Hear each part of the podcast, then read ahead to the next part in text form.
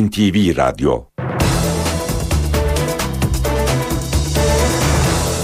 NTV Radyo'dan mutlu sabahlar sayın dinleyenler, ben Aynur Altunkaş. İşe giderkenle karşınızdayız. Bugün gecikmeli olarak başlıyoruz işe giderkene. Zira İstanbul bugüne fırtına, yağış ve tüm şehri etkileyecek bir kaza ile uyandı. Biz de bu kaza sebebiyle gecikmeli olarak başlıyoruz yayınımıza.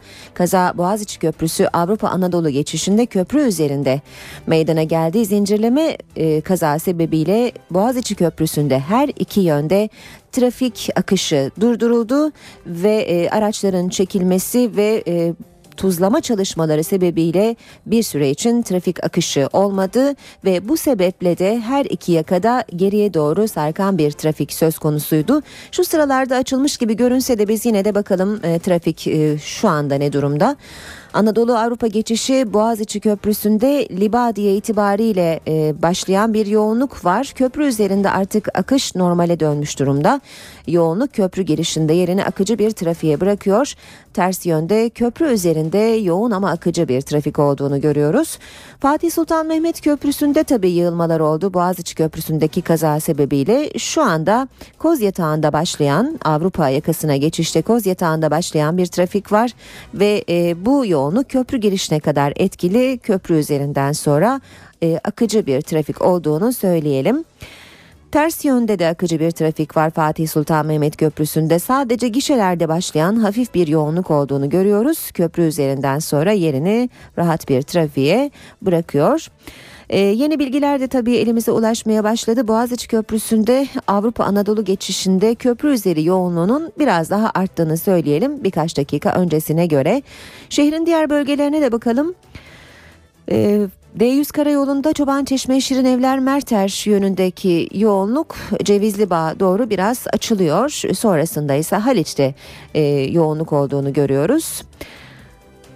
O3 karayolunda Mahmut Bey'den başlayan ve Bayrampaşa'ya kadar uzanan bir yoğunluk var. Ters yönde de yoğun bir trafik var Mahmut Bey'e doğru. TEM otoyolunda yine Mahmut Bey'de başlayan ve Akşemsettin Viyadüğü'ne kadar uzanan yoğun bir trafik olduğunu görüyoruz. Ancak daha yoğun trafiği Kemerburgaz ayrımından itibaren görecek sürücüler ve bu yoğunlukta Maslak Kavşağı'na kadar onları zorlayacak gibi görünüyor. Anadolu yakasında da Kartal Kavşağı'ndaki çalışma sebebiyle Soğanlık'tan Kartal'a kadar uzanan yoğun bir trafik var. Ters yönde de Pendik Kartal arasında trafiğin yoğun olduğunu söyleyelim. Ayrıca Maltepe-Kozyatağı arasında akıcı yoğun olarak tabir edebileceğimiz bir trafik söz konusu. Sürücüleri uyaralım.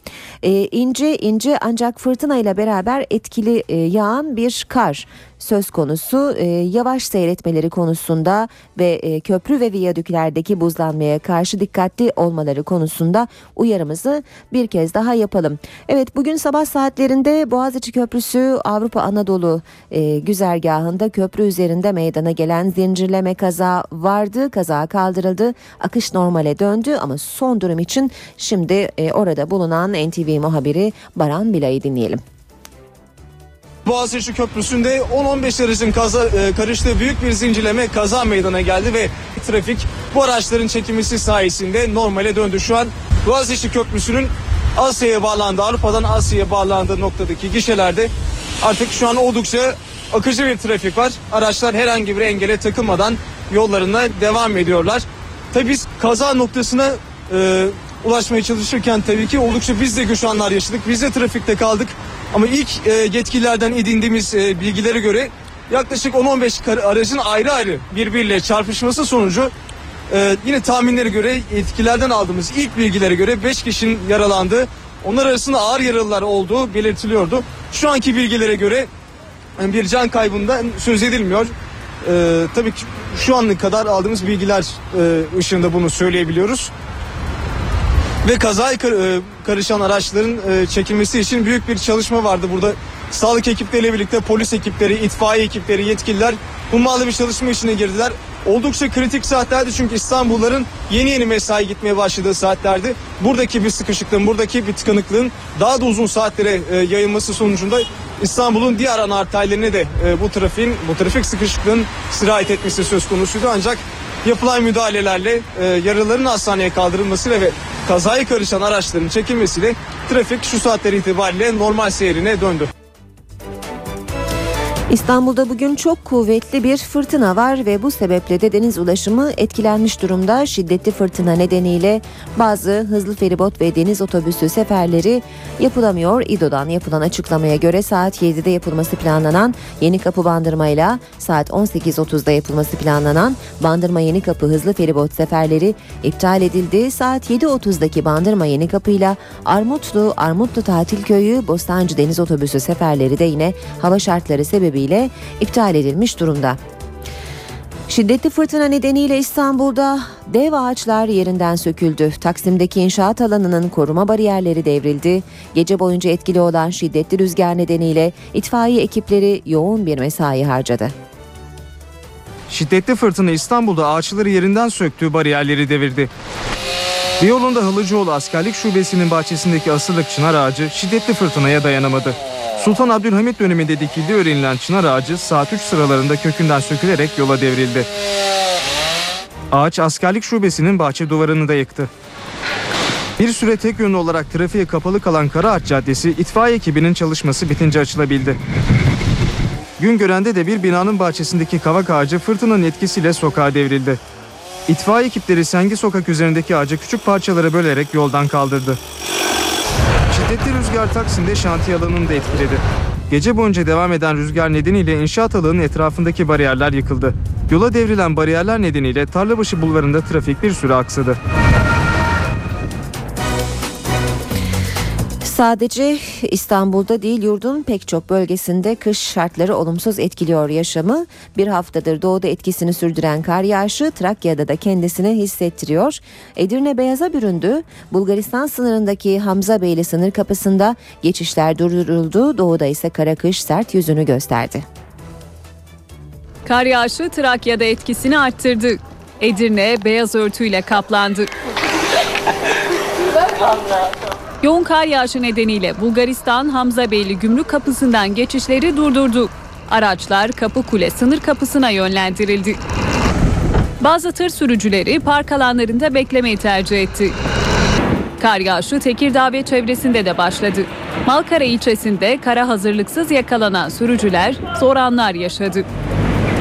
Doğu kara kışa teslim olmuş durumda. Hakkari-Van Karayolu tünel mevkisinde düşen çığ nedeniyle ulaşım uzun süre aksadı. Yolda kalan araçlar karayolları ekiplerinin yardımıyla yoluna devam edebildi. Hakkari'de okullar hafta sonuna kadar tatil edildi. Eğitime 2 gün ara verilen kentlerden biri de Tunceli. Kentte yoğun kar yağışı nedeniyle bir halı sahanın çatısı çöktü. Kar yağışı sağlık hizmetlerini de aksatıyor. Bingöl Çavuşlar Köyü'nde kalp hastası bir kadın için sağlık ekipleri seferber oldu. Sağlık Bakanlığı'na ait arazi tipi ambulans yola çıktı. Sağlık ekiplerini taşıyan araç köye yakın mevkideki bahçe mezrasında kara saplandı. Vatandaşların yardımıyla yola devam edebilen ambulans köye ulaşarak kalp rahatsızlığı olan kadını hastaneye yetiştirdi. Göksun Kahramanmaraş Karayolu da Püren geçidinde düşen çığ nedeniyle ulaşıma kapandı. Kara saplanan çok sayıda aracın yardımına karayolları ekipleri yetişti. Doğudaki birçok kentte kar yağışı sürerken Diyarbakır'da sağanak yağış etkili oldu. Çok sayıda ev ve iş yerini su bastı. En ilginç manzara Şanlıurfa yolu üzerindeki köprülü kavşak inşaatında ortaya çıktı. Su baskınları en çok Çarıklı mahallesini etkiledi. Yollar göle döndü, yayalar zor anlar yaşadı. 30'u aşkın ev ve iş yerini su bastı. Suları kaldırdım. Dışarı baktık, kaynımın arabası buradaydı. Ondan sonra geldik, baktık araba yarıya kadar suda kalmıştı. Bazı evlerde eşyalar kullanılamaz hale geldi. Saat 6.30 falan. En ilginç manzara ise Şanlıurfa Karayolu'ndaki yol inşaatında oluştu.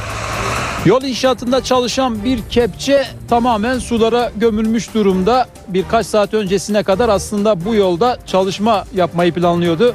Ama sel suları gelince o da su birikintisinin ortasında kaldı. Belediye ekipleri sulara gömülen iş makinelerini kurtarmak için uzun süre uğraştı. meteoroloji yetkililerinden yağışın kentte bir gün daha etkili olacağı uyarısı geldi. NTV Radyo'da işe giderken de birlikteyiz. Birazdan da gazetelerin gündemine bakacağız. Kısa bir ara vereceğiz şimdi. Ara vermeden önce Türkiye ve dünya gündeminin öne çıkan başlıklarına da kısaca bakalım. Boğaziçi Köprüsü'nde buzlanma sebebiyle zincirleme trafik kazası meydana geldi. Şiddetli rüzgar İstanbul'da gece boyunca etkili oldu. Kar yağışı sebebiyle Trakya'da Hamzabeyli sınır kapısında geçişler durduruldu. Soğuk ve yağışlı hava yurdun doğusunda da hayatı olumsuz etkiliyor. Hollanda parlamentosu bugün Patriotlarla ilgili oylama yapacak. Irak Cumhurbaşkanı Celal Talabani'nin sağlık durumu iyiye gidiyor.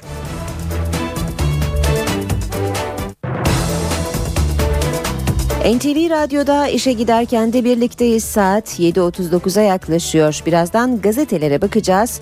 Ama şimdi İstanbul trafiğine göz atalım. İstanbul'da bugün sabah erken saatlerde Boğaziçi Köprüsü üzerinde meydana gelen zincirleme ve yaralanmalı bir trafik kazası vardı. Sabah 1 saat her iki yönde de trafik akışı kesildi Boğaziçi Köprüsü'nde.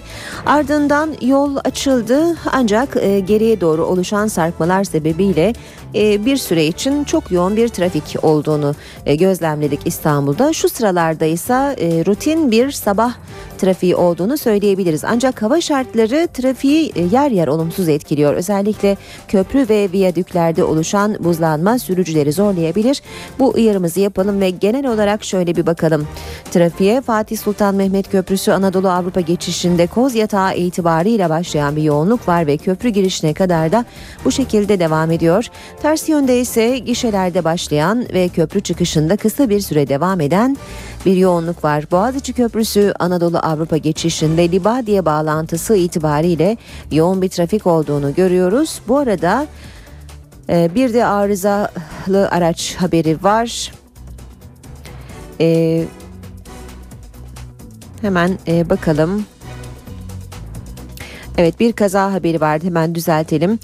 Temde Bahçeşehir Hadımköy yönünde meydana gelen maddi hasarlı bir kaza var ve bu kazada o bölgedeki trafiği olumsuz etkiliyor. Yeniden köprüye dönelim. Boğaziçi Köprüsü Avrupa Anadolu geçişinde yoğunluk Zincirlikuyu itibarıyla başlıyor ve köprü çıkışında yerini akıcı bir trafiğe bırakıyor. Şehrin diğer ana arterlerine de göz atacak olursak D100 karayolunda Çobançeşme, Şirinevler, Merter arasındaki yoğunluk Cevizlibağ'a kadar etkili olarak devam ediyor. Haliç'te biraz daha akıcı olduğunu görüyoruz köprü yönünde trafiğin, ancak yine de seyir hızı yavaş.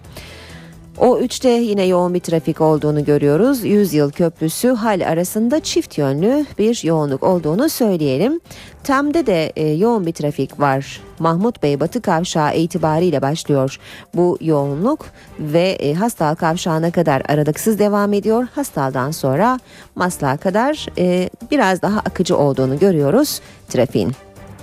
Son olarak da Anadolu yakasına bakalım. Önce bir kaza haberi vereceğiz. Tem'de Sultanbeyli-Kurtköy kavşağı yönünde maddi hasarlı bir kaza var. Bölge trafiği olumsuz etkilenebilir. Anadolu yakası E5 karayolunda da Kartal istikametinde Kartal kavşağındaki çalışma sebebiyle yoğun bir trafik olduğunu görüyoruz. Küçükyalı kavşağı itibarıyla seyir hızı oldukça yavaşlıyor D100 karayolunda. Ters yönde ise Maltepe-Kozyatağı arasında yoğun bir trafik olduğunu söyleyelim.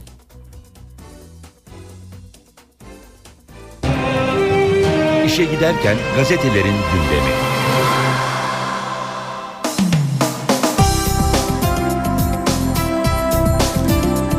Ve gazetelerin birinci sayfalarından seçtiğimiz haberlerle devam ediyoruz. İlk gazete Hürriyet. Paşa'ya acılı anne isyanı başlığını görüyoruz Hürriyet gazetesinde manşette. Ahlaksızlık iddiasıyla ordudan atıldıktan bir gün sonra canına kıyan Üsteğmen Nazlıgül'ün annesi Nevin Daştanoğlu dün Genelkurmay'daydı diyor haberin ayrıntılarında. 43 gün sonra gelen başsağlığı telefonu başlığını da yine görüyoruz habere bağlantılı olarak. Nazlıgül'ün anne ve babasına görüşme sonrası Genelkurmay'dan telefon gelmiş. Genelkurmay Başkanımızın başsağlığı dileklerini iletiyorum. Talimatıyla askeri mahkemede de dava açıldı. Sorumlular cezalandırılacak. Görüşleri iletilmiş. Hürriyet gazetesinin birinci sayfasından haberler aktarmaya devam edelim. 21 yıl sonra PKK cezası. Amerika'da bir mahkeme Ağrı Dağı'nda 1991'de Nuh'un gemisini ararken PKK tarafından kaçırılan iki Amerikalı için o dönem Öcalan'ı barındıran Suriye Devleti'ni suçlu buldu. Mahkeme Indiana Jones lakaplı Ronald White'la Marvin Wilson'ı kaçıran PKK'ların lideri Öcalan'a destek sağladığı gerekçesiyle Suriye'yi 338 milyon dolar tazminata mahkum etti.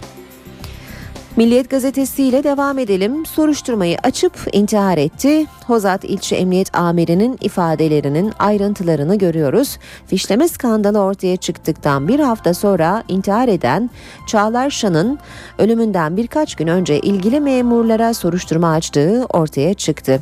16 Kasım'da ortaya çıkan skandalla ilgili 20 Kasım'da savcıya tanık sıfatıyla ifade veren Emniyet Amiri Şan önemli açıklamalar yaptı. Şan olayın duyulmasının ardından tüm bilgisayarları kontrol ettirdiğini, terörle mücadele, güvenlik ve GBT Büro Amirliği hizmetinde kullanılan bilgisayara bağlı diskte bir kısım belge bulunduğunu belirtti. Devam ediyoruz basın özetlerine.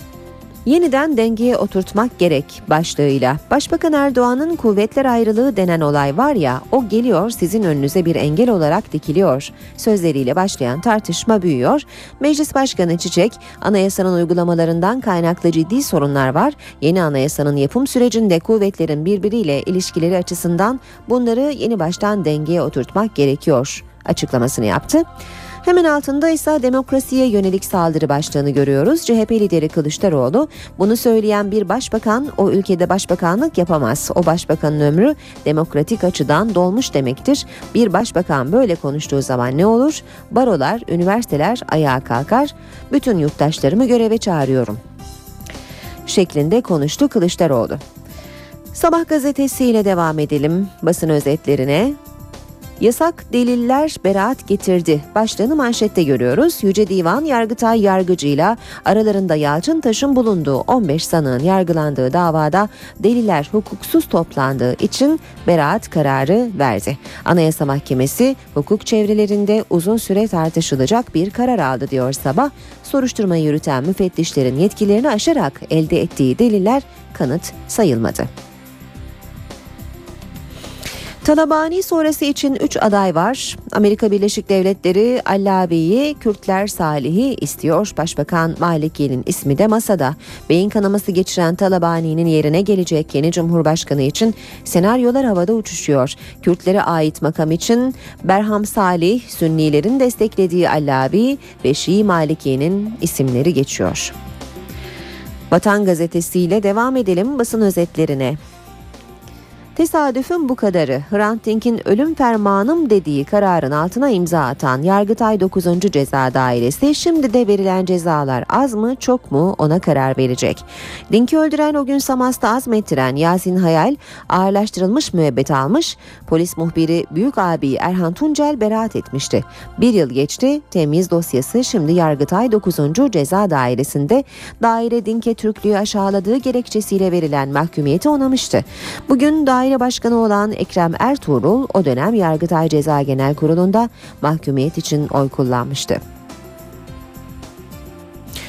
Adaylığın ilk sinyali. İstanbul Büyükşehir Belediye Başkanlığı adaylığı için adı geçen isimlerin başında CHP Genel Başkan Yardımcısı Gürsel Tekin'in geldiği yazıyor Vatan Gazetesi'nde ve Gürsel Tekin'in açıklamalarını görüyoruz haberde. İlçe ilçe analizler yapıldı. Hazırız. Aday kim olursa olsun sonuna kadar o isim için çalışacağız. CHP'nin kriteri kiminle İstanbul'u alacağıdır. İstanbul'un tamamını en iyi bilen siyasetçi benim.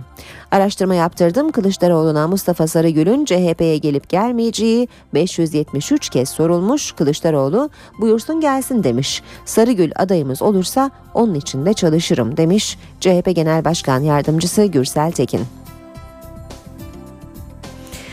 Sen doğur devlet bakar başlığını görüyoruz Vatan'da. Tecavüz sonucu hamile kalan genç kadın, kürtaj için başvurduğu kadın savcıdan bu yanıtı aldı. Doğurmak istemediği bebeğiyle baş başa kaldı. Devam edelim Akşam gazetesiyle. Akşamda bir başkadır benim memleketim başlığını manşette görüyoruz. Kanlı planlara, ucuz senaryolara bir milletin cevabı. Türkiye Hakkari için seferber oldu. Hava soğuk, elimi tutar mısın kampanyasına 7 bölge 81 ilden destek yağıyor. Emekçisi patronu, profesörü esnafı, sağcısı solcusu üşüyen çocukların buz gibi gerçeğinde birleşti denmiş ayrıntılarda. Kanarya'dan kupada tam gaz, Fenerbahçe 2, Sivas 0.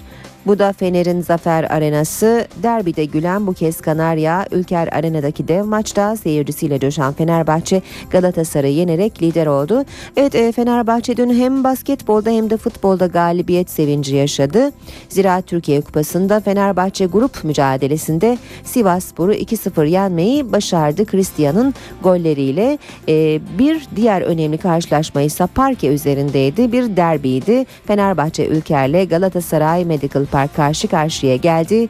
Maçı Fenerbahçe 74-67 kazandı. Sırada Radikal gazetesi var. Joker başlığını manşette görüyoruz. Oğuz Demir ve Aydın Koral, Aksoy, Üçok, Mumcu ve Kışlalı cinayetlerinde arandı. Aranırken yeni cinayetler işlendi. Hala izleri yok. Darbe komisyonuna gelen bilgilere göre 1990'lardaki Uğur Mumcu, Ahmet Taner Kışlalı, Bahriye Üçok ve Muammer Aksoy cinayetleri kopya gibi. Mühimmat aynı, hep aynı kişiler alınıyor. Hepsinde Demir ve Koral var. Joker katiller haberin başlığı. Cumhuriyet gazetesiyle devam edelim. Gözü emeklilerde diyor manşet. Maliye Bakanı Şimşek en yüksek maaşın Türkiye'de ödendiğini iddia etti şeklinde devam ediyor haber. Zaman gazetesinde silahlı ya da silahsız müdahale şartları oluşmadı başlığını manşette görüyoruz. Genelkurmay'ın mahkemeye gönderdiği hard diskten ilginç notlar. İnternet andıcı davasında mahkemenin isteği üzerine Genelkurmay'ın gönderdiği hard diskte önemli ayrıntılar ortaya çıktı. 30 Ağustos 2007'de Harekat Başkanlığı için hazırlanan bilgi notunda hükümete müdahale şartlarının olgunlaşmadığı belirtiliyor. Ve Yeni Şafak'a da bakalım.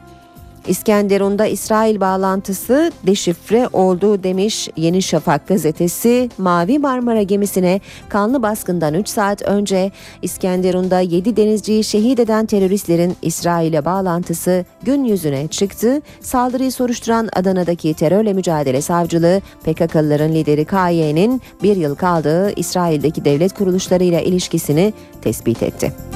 Bitiriyoruz böylece basın özetlerini.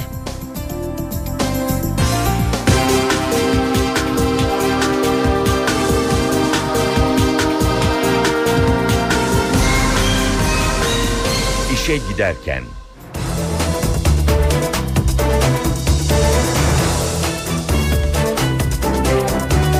Gündemde öne çıkan gelişmeleri aktarmaya devam edelim. Başbakan Tayyip Erdoğan'ın kuvvetler ayrılığına ilişkin sözlerine Meclis Başkanı Cemil Çiçek'ten destek geldi. Ana muhalefet lideri Kemal Kılıçdaroğlu tepkisini dün de sürdürdü.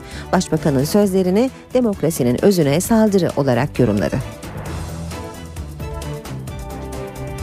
Yeni anayasa yapım sürecinde bu anayasa uygulamalarından kaynaklanan sorunlar neyse kuvvetlerin birbirleriyle ilişkileri açısından bunları yeni baştan bir dengeye oturtmak gerekiyor. Başbakan Recep Tayyip Erdoğan'ın kuvvetler ayrılığına ilişkin başlattığı tartışmaya Meclis Başkanı Cemil Çiçek de katıldı. Çiçek, Sayın Başbakan'ın demeçlerine Meclis Başkanı ne dedi şeklinde bir yaklaşımın doğru olmayacağını vurguladı ama görüşlerini açıklamaktan da geri durmadı. 367 kararı, 411 kararı yasama organına müdahaledir. Bunu o zaman söylediğim için söylüyorum. Yargının yerindelik denetimi yapması doğru değildir. Yerindelik denetimini yapma yetkisi Türkiye Büyük Millet Meclisi'ne aittir. CHP Genel Başkanı Kemal Kılıçdaroğlu'nun kuvvetler ayrılığı tepkisi ise sert oldu. Erdoğan'ın açıklamasının sıradan bir konuşma olmadığını belirten CHP lideri, Başbakan'ın sözlerini demokrasiye saldırı olarak niteledi. Demokrasinin özüne yönelik bir saldırı bu. Bir başbakan böyle bir konuşmayı yapamaz. Ne Recep Tayyip Erdoğan'ın ne onların yandaşlarının gücü yetmez buna. Son damlaya kadar mücadele edeceğiz. Demokrasiyi askıya almak 21. yüzyılın Türkiye'sinde kimsenin haddi değil, hakkı da değil. Kılıçdaroğlu, Başbakan'ın kendi saltanatını kurup demokrasiyi sonlandırmak istediğini de savundu. Sayın Başbakan kuvvetler ayrılığı ilkesinden şikayet ediyor. Yani demokrasiden şikayet ediyor. Bunu söyleyen bir başbakan o ülkede başbakanlık yapamaz. O başbakan halkın önüne çıkıp demokrasi ve özgürlükten söz edemez. O artık kendi saltanatını kurmak isteyen, halkı baskılamak isteyen, demokrasiyi sınırlandırmak isteyen bir başbakandır artık. Anayasa Uzlaşma Komisyon Başkanı Burhan Kuzu'dan parlamenter sistem eleştirisi geldi. Kuzu, mevcut sistemde yasama organının olmadığı görüşünde. Anayasa Uzlaşma Komisyonu Başkanı Burhan Kuzu, başkanlık sistemi tartışmalarına değindi. Parlamenter sistemi eleştiren Kuzu, bu modelde yasama diye bir organ yok ifadelerini kullandı. Mesela bugünkü parlamenter modelin nesini sevmiyorsun hocam diye bana soru sordunuz. Bu modelde sevgili gençler yasama diye bir organ yok. Eğer Türkiye'de, eğer bir ülkede tek kişi yönetiminden korkuluyor ise parlamenter modelde bunun bütün şartları var. Anayasa Komisyonu Başkanı Atılım Üniversitesi'nde düzenlenen yeni anayasa ve başkanlık konulu konferansta konuştu. Gündeminde faili meçhul cinayetler ve şüpheli ölümler de vardı. 1993 yılı ve 2007 yılı Türksel tarihinde eline boyuna masaya yatırılıp incelemesi gereken iki yıl. Uğur Mumcu'nun öldürülmesi, Bitlis Paşa'nın öldürülmesi, Madımak olayı, Özal'ın öldürülmesi. 8-10 tane çok büyük olay. Ecel eceldir ama bu kadar acı eceller biz aynı yıla. Olur, Allah'ın takdiri, bir şey demem de. İnsan biraz zorlanıyor doğrusu. NTV Radyo. NTV Radyo'dan herkese yeniden günaydın. Ben Aynur Altunkaş. NTV Radyo'da işe giderken de birlikteyiz. Birazdan hava durumuna bakacağız ama önce gündemin başlıklarını hatırlatalım. Boğaziçi Köprüsü'nde buzlanma sebebiyle zincirleme trafik kazası meydana geldi. Şiddetli rüzgar İstanbul'da gece boyunca etkili oldu. Kar yağışı sebebiyle Trakya'da Hamzabeyli sınır kapısında geçişler durduruldu. Soğuk ve yağışlı hava yurdun doğusunda hayatı olumsuz etkiliyor. Hollanda parlamentosu bugün Patriotlarla ilgili oylama yapacak. Irak Cumhurbaşkanı Celal Talabani'nin sağlık durumu iyiye gidiyor. İşe giderken. Bugün en sıcak gündem hava şartları sanırım. Günaydın Sayın Abur. Günaydın. İstanbul'da özellikle Marmara bölgesi diyelim, İstanbul demeyelim, şiddetli rüzgar geceden bu yana etkili. Ama bu sabah İstanbul'da don ve buzlanma da kazalara sebep oldu. En önemli kaza da Boğaziçi Köprüsü'ndeydi. İstanbul'la başlayıp devam edelim. Evet, dün akşam saatlerinde Trakya'da başlayan ve özellikle Edirne Kırklareli arasındaki kuvvetli kar yağışlarına sebep olan karayel yönlü fırtına etkisini sürdürmeye devam ediyor. Özellikle Marmara bölgesinde havayı hızlı bir şekilde soğutan bu sistem ve iç kesimlere doğru soğuk havayı itmeye devam ediyor. Şu an itibariyle İstanbul'da hava sıcaklığı -1 derece fakat hissedilen sıcaklık çok daha düşük. -4, -5'ler gibi, çünkü hala karayel 26 ile 30 kilometre arasındaki bir hızla esiyor ki sabah saatlerindeki hızı 46 ile 50 kilometreye kadar çıkmıştı sabah 5-6 aralarında. Evet, rüzgarın kuvvetli olması ve sıcaklığın düşük olması özellikle köprü ve viyadüklerdeki buzlanmanın etkisini artırıyor. İlerleyen saatlerde buzlanma etkisini kaybedecek fakat gece saatlerinde daha da soğuyacağı için özellikle iş dönüşü dikkatli olun. İş dönüşü özellikle İstanbul'un belli yerlerinde karla karışık yağmur ve kar etkisini daha da artıracak. Dolayısıyla buzlanmayla birlikte Marmara bölgesindeyseniz, otoyollardaysanız, köprüler ve viyadüklerden geçiyorsanız çok dikkatli olun. Çünkü buzlanma sabah olduğu gibi yeni kazalara sebep olabilir. Soğuk hava iç kesimlere doğru ilerliyor demiştim. Özellikle şu anda Kocaeli-Sakarya arasında kar aralıklarla devam ederken ilerleyen saatlerde bu yağışlar Batı Karadeniz bölgesinin iç kesimlerine de etkisi altına alacak. Özellikle şu anda Batı Karadeniz'de yağışlar Bolu başta olmak üzere yağmur ve karla karışık yağmur gibi devam ediyor ama soğumayla birlikte özellikle Bolu'daki yağışlar kara dönecek. Hemen Ankara'ya doğru inmek istiyorum. Ankara'da şu anda 7 derecelik sıcaklık var ve yağmur şeklinde görülüyor yağış fakat bu yağışlarda gece saatlerinde kar olacak. Ülkenin doğusundaki kar yağışları oldukça etkili. Kars-Erzurum arasındaki yağışlar etkisini bugün de sürdürecek ve özellikle Banakiyare boyunca yağışlar daha da etkili olacak. İç kesimlerde de akşama doğru yeniden Kayseri-Sivas arasındaki yağışların kuvvetlenmesini bekliyoruz. Şu anda Marmara içindeki kuvvetli rüzgar deniz ulaşımını da aksatıyor ve Rüzgar hızını sürdürmeye devam edecek. Biraz yavaşlasa da akşama doğru yeniden rüzgarın hızını arttırmasını bekliyoruz. Bugün kıyı Ege'de yağış yok. Ama Marmara, Batı Karadeniz, Doğu Akdeniz ve Doğu Anadolu'da yine kuvvetli sağanaklar olacak ki Akdeniz'deki, Doğu Akdeniz'deki ve Güneydoğu'daki sağanak yağışlar yine maalesef yer yer su baskınlarına sebep oldu. Özellikle Diyarbakır'daki hasar bir hayli büyük. Bugün de bu yağışlar Doğu Akdeniz ve Güneydoğu'da yine kuvvetli olarak devam edecek. Yarın için Trakya, Ege ve Batı Akdeniz'de hava oldukça soğuk ama yağış beklemiyoruz. Marmara'nın doğusu, Karadeniz iç ve doğu kesimlerde yine kar ve karla karışık yağmur etkisini sürdürecek.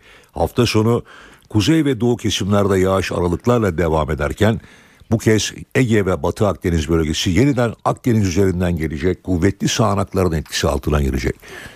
Evet. Birbiri peş sıra gelen sistemler, soğuk hava ve kuvvetli sağanaklar ülkemizi dört bir taraftan sarmış gibi gözüküyor ve bunun etkileri devam edecek. Teşekkür ediyoruz. Gökhan Abur'u dinledik. İşe giderken.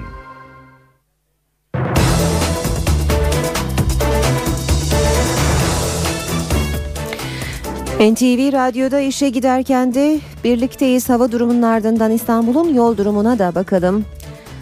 Olumsuz hava şartları İstanbul'da hem deniz ulaşımını hem de kara ulaşımını aksatıyor. D100'de Kartal Kavşağı Pendik istikametindeki bakım çalışması sebebiyle bölgede trafik yoğun. Tam da Bahçeşehir Adımköy yönünde maddi hasarlı bir trafik kazası meydana geldi. Bu arada sabah saatlerinde yaşanan zincirleme trafik kazası ve gizli buzlanmalardan dolayı Anadolu-Avrupa köprü geçişleri çok yoğun şu sıralarda. Biraz ayrıntı verelim. Fatih Sultan Mehmet Köprüsü'nün yoğunluğu Kozyatağı'ndan başlıyor. Köprü girişine kadar devam ediyor. Ters yönde trafik daha akıcı. Sadece gişelerde başlayan yoğunluk köprü girişine kadar sürüyor. Boğaziçi Köprüsü'nde ise Uzunçayır itibariyle başlayan yoğun bir trafik var ve köprü çıkışında da kısa bir süre devam ediyor. Ancak Çağlayan'a yaklaşırken trafik yeniden yoğunlaşıyor. Ters yönde Mecidiyeköy itibariyle başlayan yoğunluk köprü çıkışında da bir süre daha etkili olarak devam ediyor.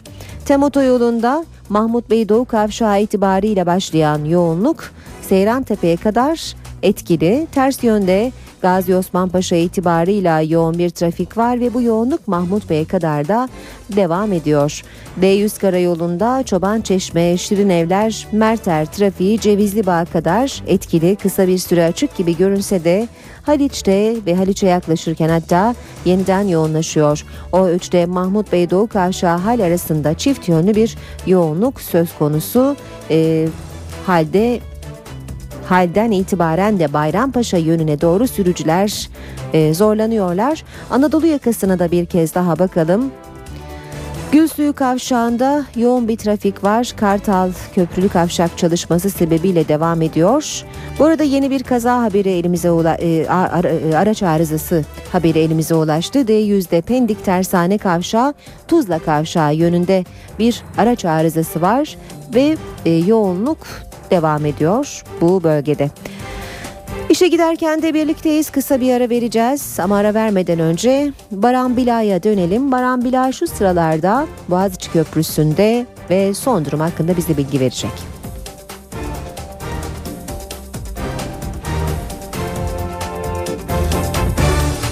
Dün akşam saatlerinden itibaren İstanbul'da yağışlı ve hatta zaman zaman sulu kar yağışı altında geçen bir hava vardı. Hava koşullarından dolayı, yol koşullarından dolayı sabah saatlerinde Boğaziçi Köprüsü'nde ciddi bir kaza meydana geldi. Bir zincirleme kaza meydana geldi ve yaklaşık 10 aracın karıştığı bu kaza sonucunda Boğaziçi Köprüsü'nde her iki yönlü olarak da araç trafiği durma noktasına gelmişti. Tamamen kilitlenmişti ancak sağlık ekiplerinin, itfaiye ekiplerinin zamanında müdahalesi sonucunda bundan yaklaşık bir saat önce trafik normale döndü ve Boğaziçi Köprüsü'nde gerek Avrupa'dan Asya'ya gerekse de Asya'dan Avrupa'ya geçişte şu saatler itibariyle, şu dakikalar itibariyle herhangi olağanüstü bir durum yok, herhangi bir olağanüstü durum yaşanmıyor. İlk edindiğimiz bilgilere göre kazanın ardından 5 kişi yaralandı ve yaralılar arasında ağır yaralanlar olduğu, durumu ciddi olanlar olduğu bilgisi ulaştı elimize ve yaralı sayısının daha da artabileceğinden endişe ediliyordu. Çünkü kazanın oldukça büyük bir kaza olduğu, 10 aracın, ondan fazla aracın, hatta 15 aracın bu kazaya karışmış olduğu belirtiliyordu bize. Buradaki bir trafik sıkışıklığının buradaki araç trafiğinden tıkanmanın diğer ana arterleri de sirayet etmesinden endişe ediliyordu. Ancak dediğimiz gibi bir saattir şu an trafikte herhangi bir olağanüstü bir durum yaşanmıyor. İstanbul'da olumsuz hava koşulları deniz ulaşımını da etkiledi. Şiddetli fırtına nedeniyle bazı hızlı feribot ve deniz otobüsü seferleri iptal edildi. İDO'dan yapılan açıklamaya göre saat 7'de yapılması planlanan Yenikapı Bandırma ile saat 18.30'da yapılması planlanan Bandırma Yenikapı hızlı feribot seferleri iptal. Saat 7.30'daki Bandırma Yenikapı ile Armutlu Tatilköy'ü Bostancı deniz otobüsü seferleri de yine hava şartları sebebiyle iptal edildi.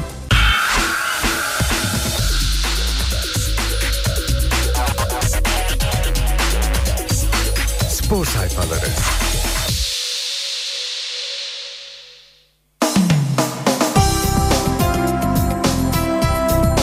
NTV Radyo'da işe giderken de birlikteyiz. Saat 8.15 gazetelerin spor sayfalarıyla devam ediyoruz. Kupa ikilisi başlığını Milliyet'te görüyoruz.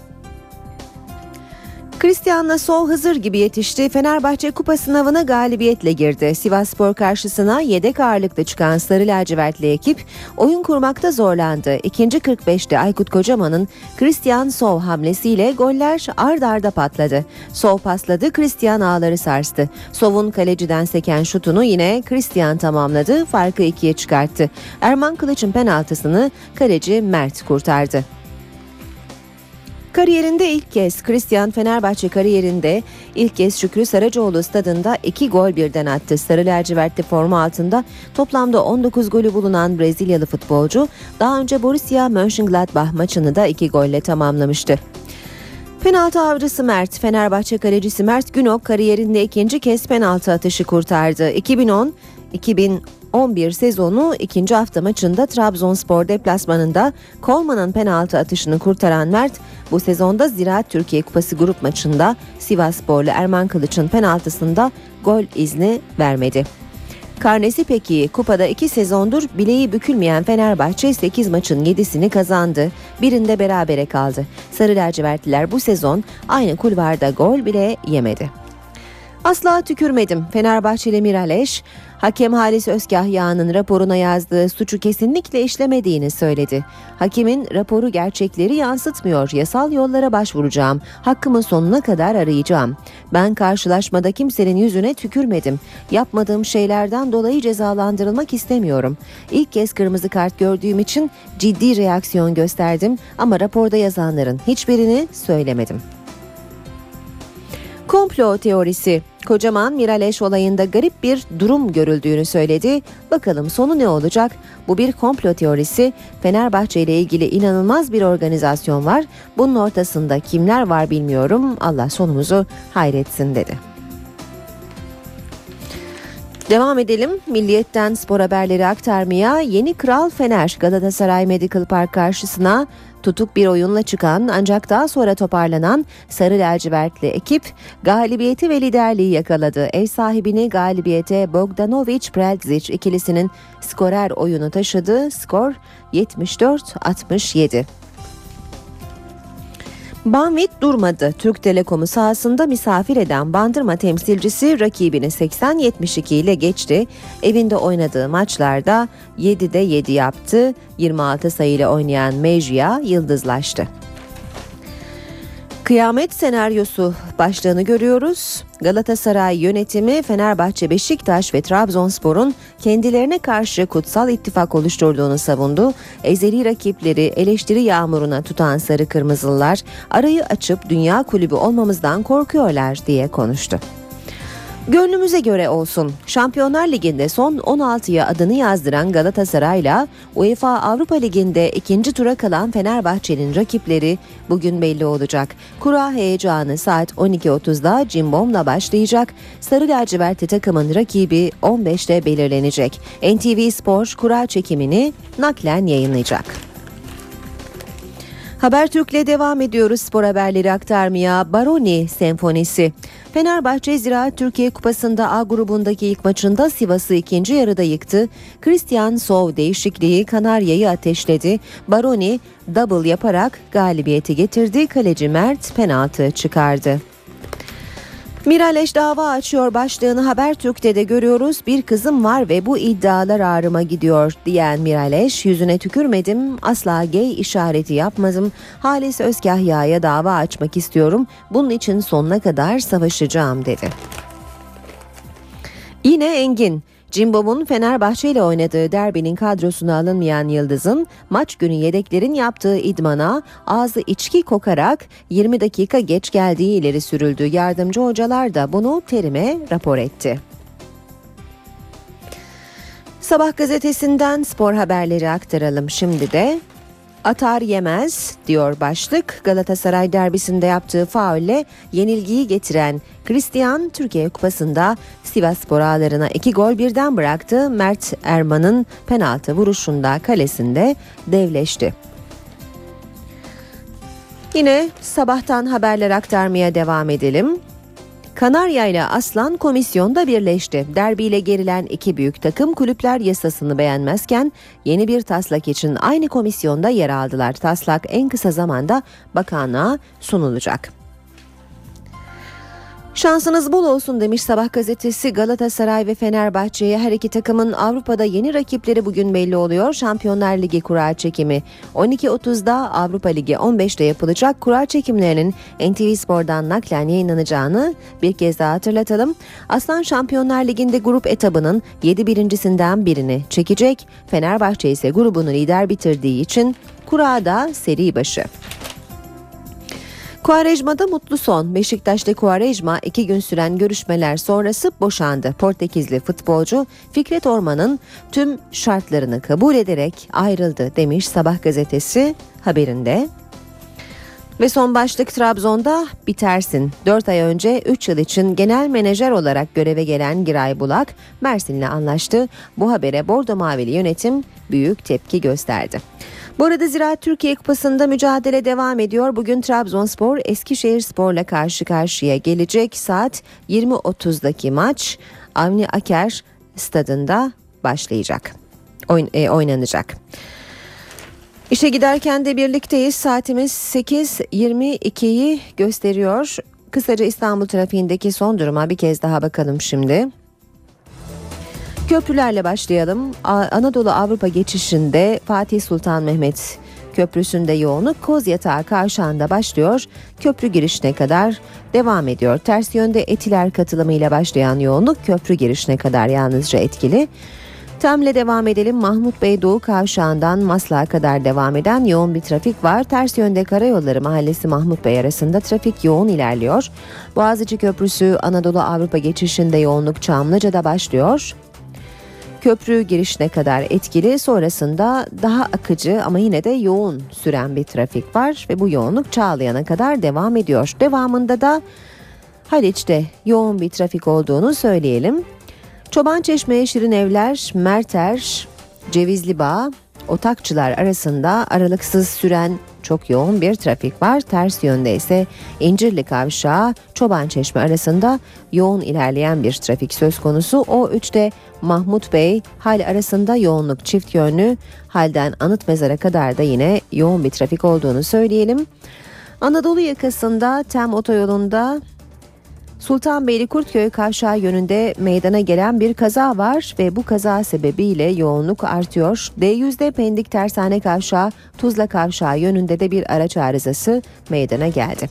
Bostancı Kozyatağı arasında da yine çift yönlü bir trafik olduğunu söyleyelim. Kartal istikametinde Gülsuyu'ndan başlayan yine yoğun bir trafik var.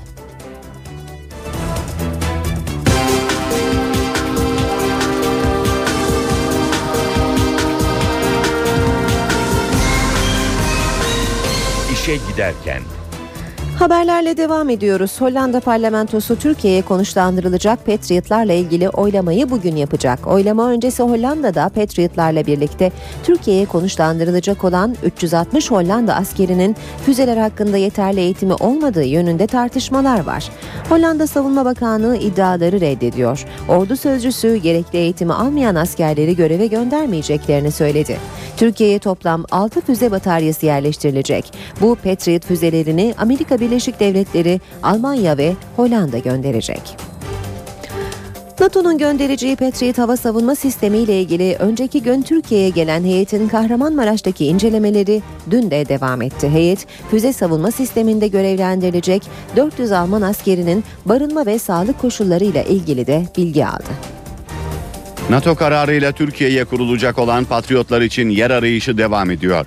Füze savunma sisteminin kurulumu için Türkiye'ye gelen Alman heyetin Kahramanmaraş'taki incelemeleri sürüyor. Heyet, kentteki ikinci gününde Patriotların konuşlandırılacağı alan ve görev yapacak askerlerin kalacakları yer tespiti için çalışma yaptı.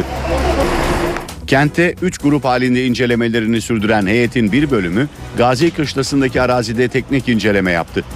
Yanlarındaki aletlerle ölçüm yapan ve fotoğraf çeken, notlar alan askerler daha sonra garnizon komutanlığının bulunduğu binaya geçti. Heyettekilerin bir diğer bölümü ise kentteki hastaneleri gezdi. Heyet, görev alacak askerlerin barınma ve sağlık koşulları ile ilgili bilgi topladı. 5. Zırhlı Tugay Komutanı Tuğ General Kahraman Güneş de incelemeler sırasında heyete eşlik etti. 3.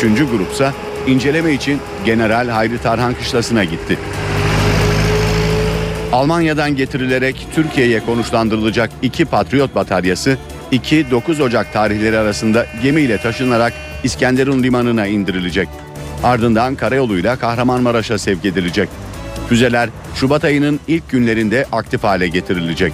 Sistemin yönetimi kurulumunun ardından NATO'ya devredilecek. Almanya'dan Patriotlarla birlikte 400'de asker gelecek. Patriot hava savunma sisteminin kullanımında görevlendirilecek askerler bir yıl süreyle Kahramanmaraş'ta kalacak. Beyin kanamasına bağlı felç geçiren Irak Cumhurbaşkanı Celal Talabani'nin sağlık durumu iyiye gidiyor. Talabani'nin tedaviye olumlu yanıt verdiği açıklandı. Irak Cumhurbaşkanı'nın tedavisi Almanya'da devam edecek. Beyin kanaması geçiren Irak Cumhurbaşkanı Celal Talabani'nin durumu iyiye gidiyor. Yoğun bakımda tutulan Talabani'nin tedaviye olumlu yanıt verdiği açıklandı. Doktor heyeti bir dizi test uyguladı ve testler Cumhurbaşkanı'nın durumunun iyiye gittiğini gösterdi. Durumu stabil olan Talabani'nin tedavisine Almanya'da devam edilmesine karar verildi. Talabani'nin doktorlarından Najm el-Kerim, Cumhurbaşkanı'nın 24 saat içinde Almanya'ya götürüleceğini açıkladı.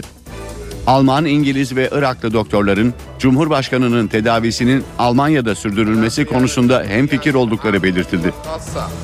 Bu arada Cumhurbaşkanı Abdullah Gül de Talabani'ye tedavisini Türkiye'de sürdürmesi için davet gönderdi. Irak Cumhurbaşkanlığından yapılan yazılı açıklamada Gül'ün Talabani'ye acil şifa temennilerini ilettiği belirtildi. Son olarak Almanya'da 3 ay tedavi gören Talabani, ülkesinde Kürtlerle merkezi hükümet arasında yaşanan krize arabulucu olmak amacıyla Eylül ayında Bağdat'a dönmüştü. 7 yıldır Cumhurbaşkanlığı görevini yürüten Talabani, ülkesinde ve bölgede izlediği denge politikasıyla önemli bir aktör olarak biliniyor. Talabani, Irak halkının bütünlüğü için emniyet sübabı. O usta bir politikacı ve politikada tecrübeli. Birçok Iraklı tarafından saygı görüyor ve bütün Iraklılar için ender görülen birleştirici bir kişi. Talabani, Cumhurbaşkanlığı sırasında pek çok kez Şiiler, Sünniler ve Kürtler arasındaki krizlere müdahale etmişti. Ankara gündemi.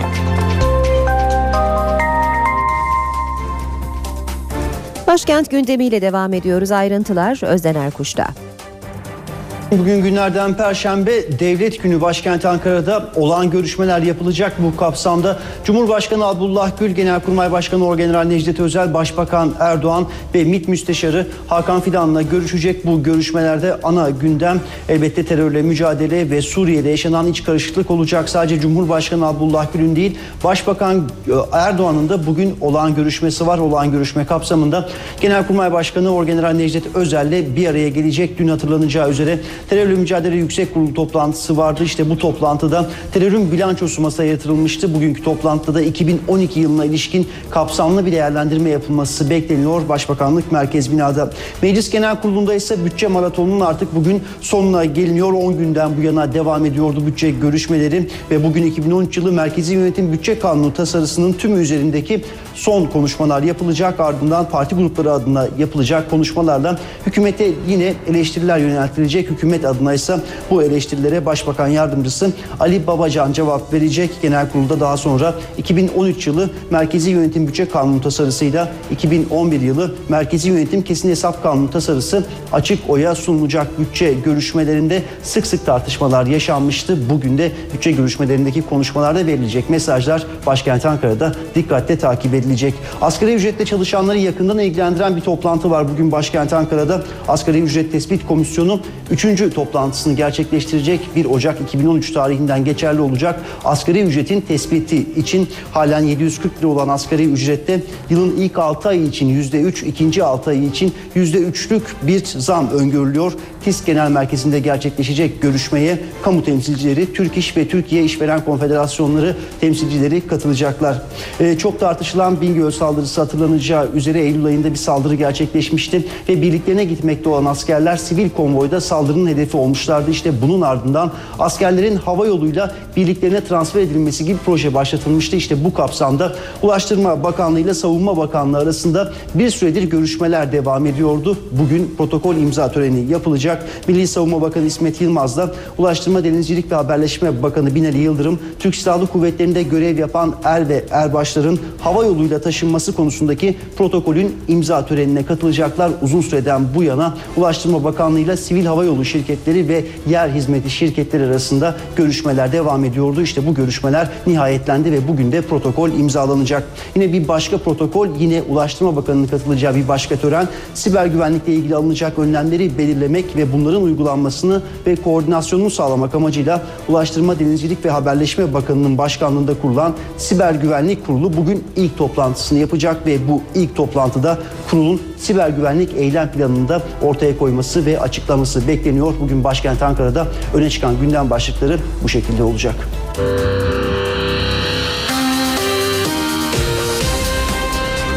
NTV Radyo, Türkiye'nin haber radyosu.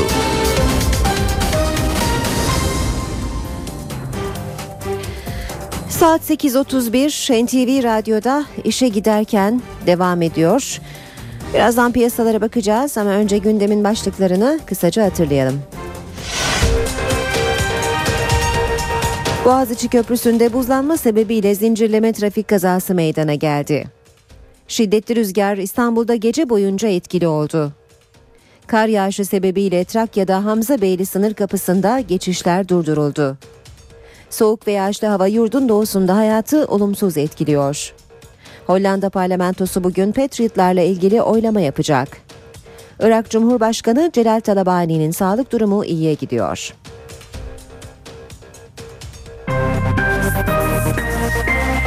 İşe giderken. İMKB 100 endeksi 488 puanlık kayıpla 76.810 puandan kapandı. Hisse senetleri %0,63 oranında değer kaybetti. Serbest piyasada dolar 1.78, euro 2.36'dan işlem görüyor. Euro dolar 1.32, dolar yen 84 düzeyinde. Altının onsu $1.669, kapalı çarşıda külçe altının gramı 96 lira. Cumhuriyet altını 645, çeyrek altın 160 liradan işlem görüyor. Brent petrolün varil fiyatı $110.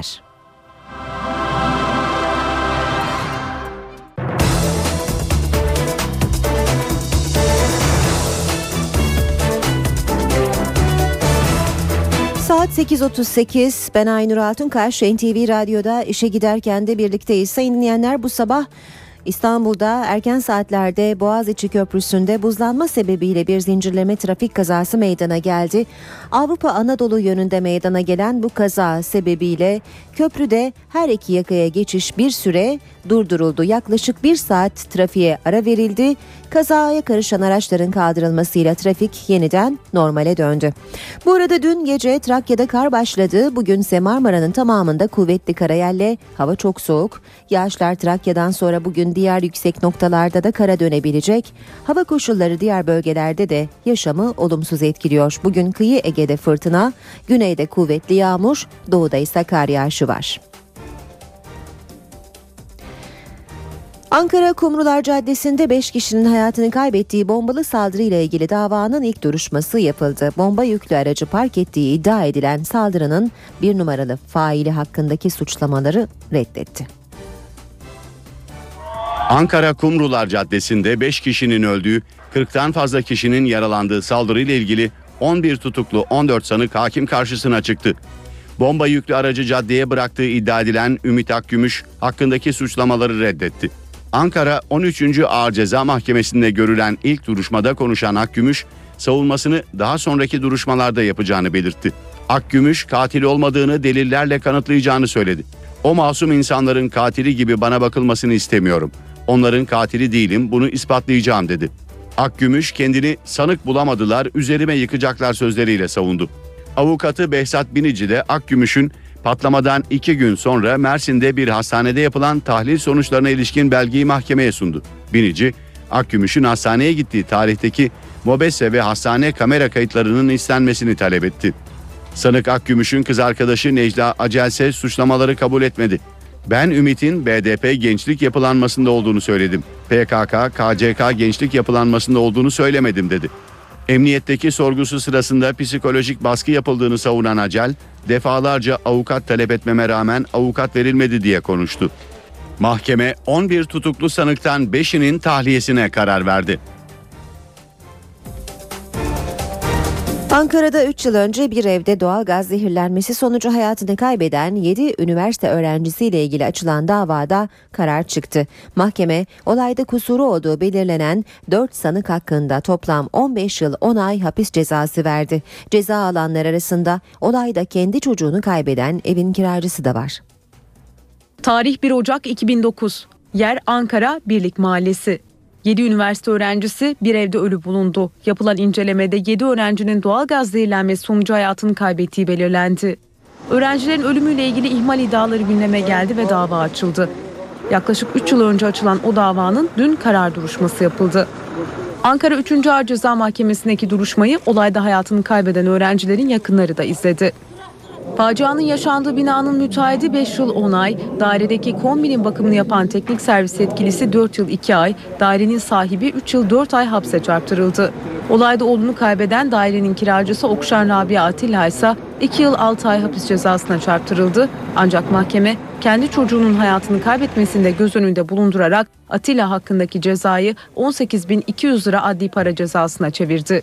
Mahkeme ayrıca eski EGO Genel Müdürü Fincan ve eski Başkent Gaz Genel Müdürü Demir'in de arasında bulunduğu 9 sanığın beraatine karar verdi.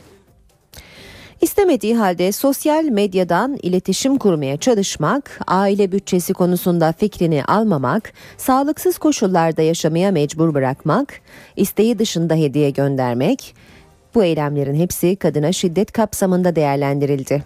Aile ve Sosyal Politikalar Bakanlığı bir el kitabı hazırladı ve hem kadına yönelik şiddet türlerini sıraladı hem de mücadele yöntemlerini anlattı. Aile ve Sosyal Politikalar Bakanlığı Kadına Şiddetin kitabını hazırlattı. Kitapta kadına yönelik şiddetin tanımı da yapıldı. Hazırlanan el kitabında kadına yönelik şiddetin sadece ev içiyle sınırlı kalmadığı da vurgulandı. Sokak, iş yeri gibi toplumsal ve kamusal alanlarda meydana gelebilecek şiddet olaylarına dikkat çekildi. Ayrıca isteği dışında bir kadınla sosyal medyadan iletişim kurmaya çalışmak, telefonla aramak, hatta hediye yollamak, iş yerinin, evinin kapısında beklemek, tek taraflı, ısrarlı takip başlığıyla şiddet türleri arasına girdi. Aileyi ilgilendiren ekonomik konularda kadının fikrini almamak ekonomik şiddet sayıldı. Fiziksel şiddet kapsamına ise kadını sağlıksız koşullarda yaşamaya mecbur bırakmak, sağlık hizmetlerinden yararlanmasını engellemek gibi eylemler alındı. Kitapçıkta dikkat çeken bir diğer başlıksa kadının kendini geliştirmesine engel olmak. Tehdit etmek, yakınları ve arkadaşlarıyla görüşmesini engellemek, eve kapatmak, hakaret etmek, çocuklarından uzaklaştırmak, nasıl giyinip nereye gideceği ve kimlerle görüşeceği konularında baskı yapmak bu başlık altında yer aldı. Şiddete uğrayan kadınların Aile ve Sosyal Politikalar İl Müdürlükleri, valilikler, yargı ve emniyet kuvvetleri, belediyeler ve baroların danışma merkezlerine başvurmaları önerildi. Sağlık Bakanlığı obeziteyle mücadele kapsamındaki çalışmaları hızlandırıyor. Dünya Sağlık Örgütü'nün önerileriyle hazırlanan eylem planı çerçevesindeki önlemler eş zamanlı olarak yaşama geçirilecek. Okul kantinlerindeki sağlıksız gıda satış yasağının kapsamı genişletilecek. Fast food ürün reklamları çocuk programlarında yayımlanmayacak ve sağlıklı gıda ayrımı için ambalajlarda renkli uyarılar kullanılması gündeme gelebilecek. NTV Radyo'da işe giderkenin sonuna geldik. Bugün de gündemin maddelerini sıralayalım. Veda etmeden önce en sıcak madde kuşkusuz olumsuz hava koşulları. Dün gece boyu İstanbul'da etkili olan soğuk hava ve şiddetli rüzgar buzlanmalara sebep oldu ve Boğaziçi Köprüsü'nde sabaha karşı zincirleme bir trafik kazası meydana geldi. Köprüde ulaşım bir süre durduruldu ancak sonrasında akış normale döndü. Ondan fazla aracın karıştığı kazada 5 yaralı var. Ayrıca bugün Suriye sınırına konuşlandırılacak Patriot füzelerle ilgili Hollanda parlamentosunda oylama yapılacak. Yanı sıra mecliste de 10 gündür devam eden bütçe görüşmelerinde bugün son gün. İşe giderkenden bugünlük de bu kadar. Ben Aynur Altunkaş. Saat başında gelişmelerle yeniden buluşmak üzere. Hoşçakalın. NTV Radyo.